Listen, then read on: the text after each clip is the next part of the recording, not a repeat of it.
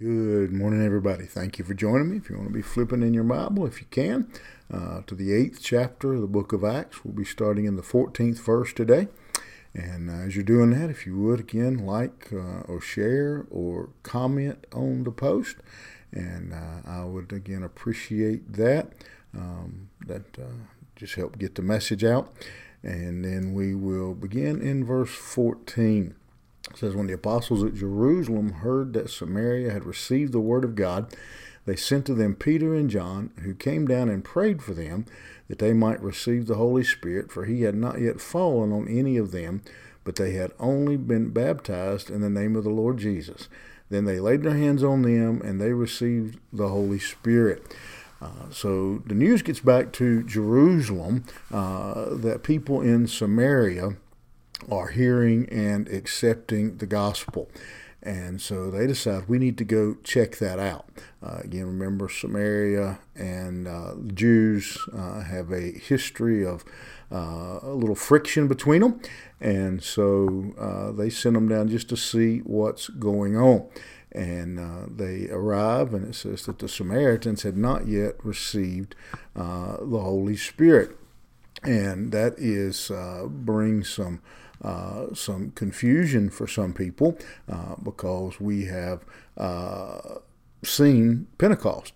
Uh, and so as they they begin to evangelize uh, as they go to Samaria, and certainly Samaria would have not have been one of the places that was uh, real high on their um, list of priorities of carrying uh, the gospel. But uh, again, the, the word does get there, and so they send uh, send uh, these men down to uh, to check as to what is what is going on there, and as they uh, arrive, uh, again, they uh, seems now we start to see Philip kind of fade away, um, and uh, Peter and John and other disciples, apostles, are going to be um, coming to the forefront. And uh, again, we see uh, this laying on of hands, as we saw back with the selection of deacons and uh, as this happens, the uh, the spirit uh, comes on. They they are being identified with the rest of the church. The Holy Spirit uh, comes on these believers as well, and now they are one church. Um, and so uh, again, the the words that are used there, uh, the laying on of hands was a once one time thing. they received the Spirit. It was not uh, necessary for this to, uh, the, again, the word received is a word that says uh, the tense of that word is they continued to receive. There was no reason to do this, um, do this over. Uh, and the reason for this uh, even happening then was because, again, of that uh, situation, that division between Samaritans and Jews.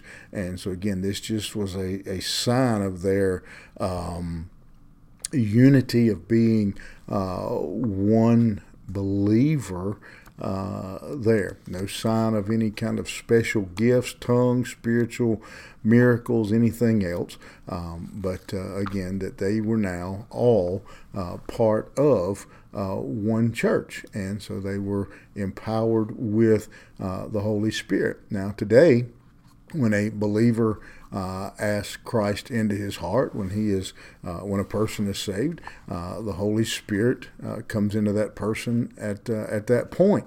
Uh, you can see that clearly in uh, 1 Corinthians chapter 12, verse 13, when it says, "But by the by the Spirit."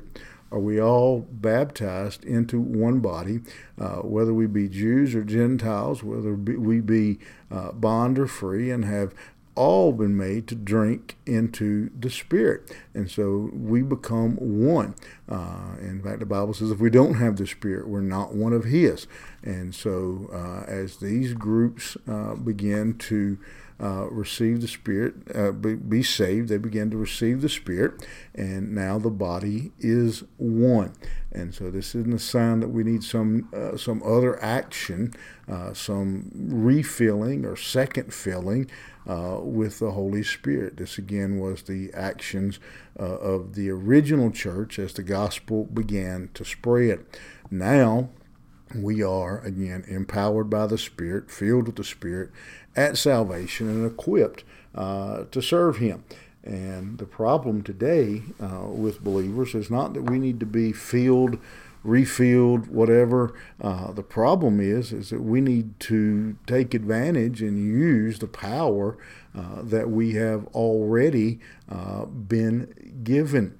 Uh, the word filled with the Spirit, another way of putting it, uh, is to say we are controlled by the Spirit. Just as the Bible talks about a man being full of the Spirit, uh, don't be drunk with wine, but be filled with the Spirit. If you've ever seen anybody that was drunk, they are controlled, they are governed uh, by that wine. Uh, we are to be governed, we are to be controlled by the Spirit uh, of God and operate in that power.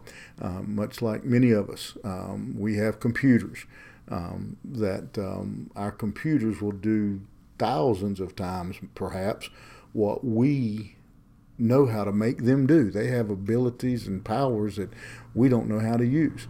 Uh, we've never taken the time to learn, um, but it's there. It's available to us. We just haven't uh, used it. Uh, believers have the Spirit. Uh, we just need to allow the Holy Spirit to be in control, get ourselves out of the way, uh, and allow the Spirit to be in control uh, of our life. which brings me to my uh, closing question for this passage and this thought uh, is just simply uh, that question is are we being controlled? Are we being governed filled by the holy spirit?